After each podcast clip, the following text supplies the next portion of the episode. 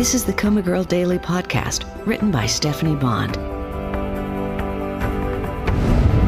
December 20th, Tuesday. That man nurse almost didn't let us in.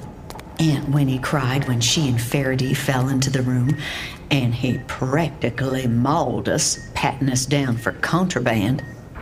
Did he find any?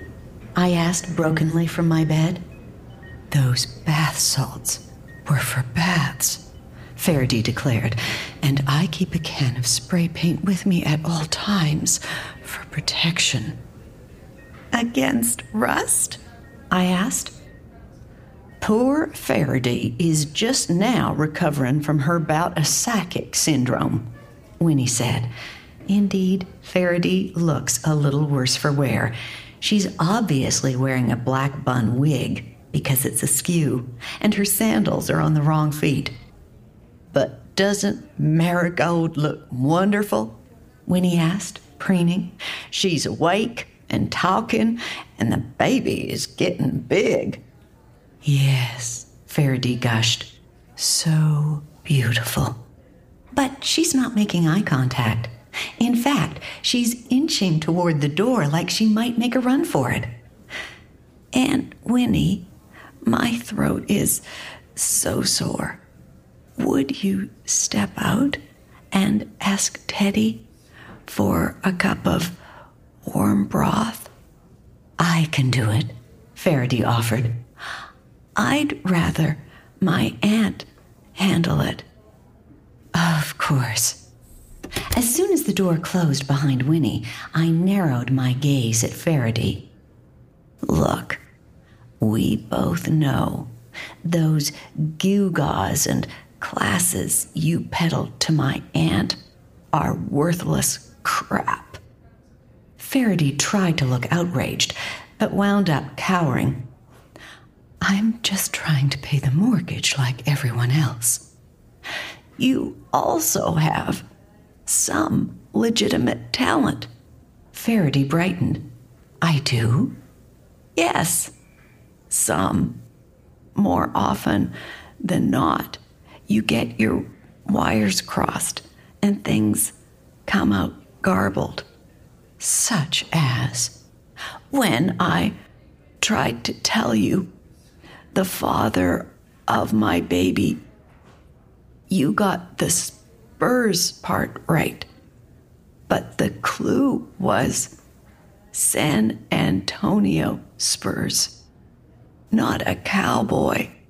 She whooped. But that's close. Sort of. What else did I get right? I asked you to tell Jack that Sydney was driving. We did. I told Winnie, and she told Jack.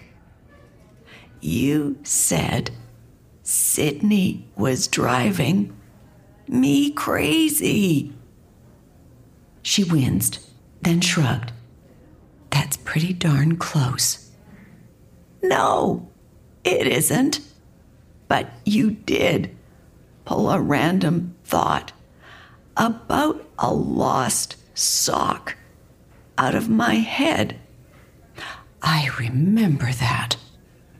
And you sensed death before my roommate Jill died. I did indeed. Although it's a coma ward, so. She made a rueful noise.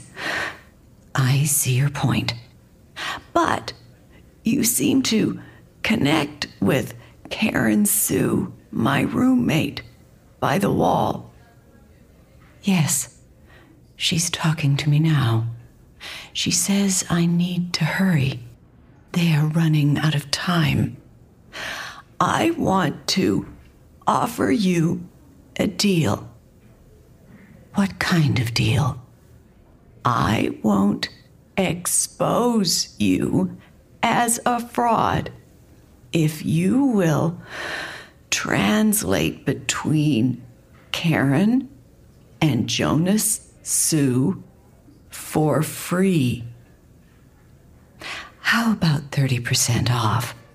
Free. Half off. Free. And no more taking advantage of Winnie. Faraday sighed. Okay. Then she brightened. But this is the best day of my life. I am the real deal. I'm psychic. Thank you, Marigold. She grasped my shoulders and kissed my forehead. Then she pulled back. You're a true lucky charm, Marigold. You improve everyone else's good fortune. Then her expression darkened. But as far as your own luck, what about my own luck? I pressed. Faraday loosened her grip, then gave a little wave. It's fine. Then she turned her head toward Karen Sue. I'm coming. I'm coming.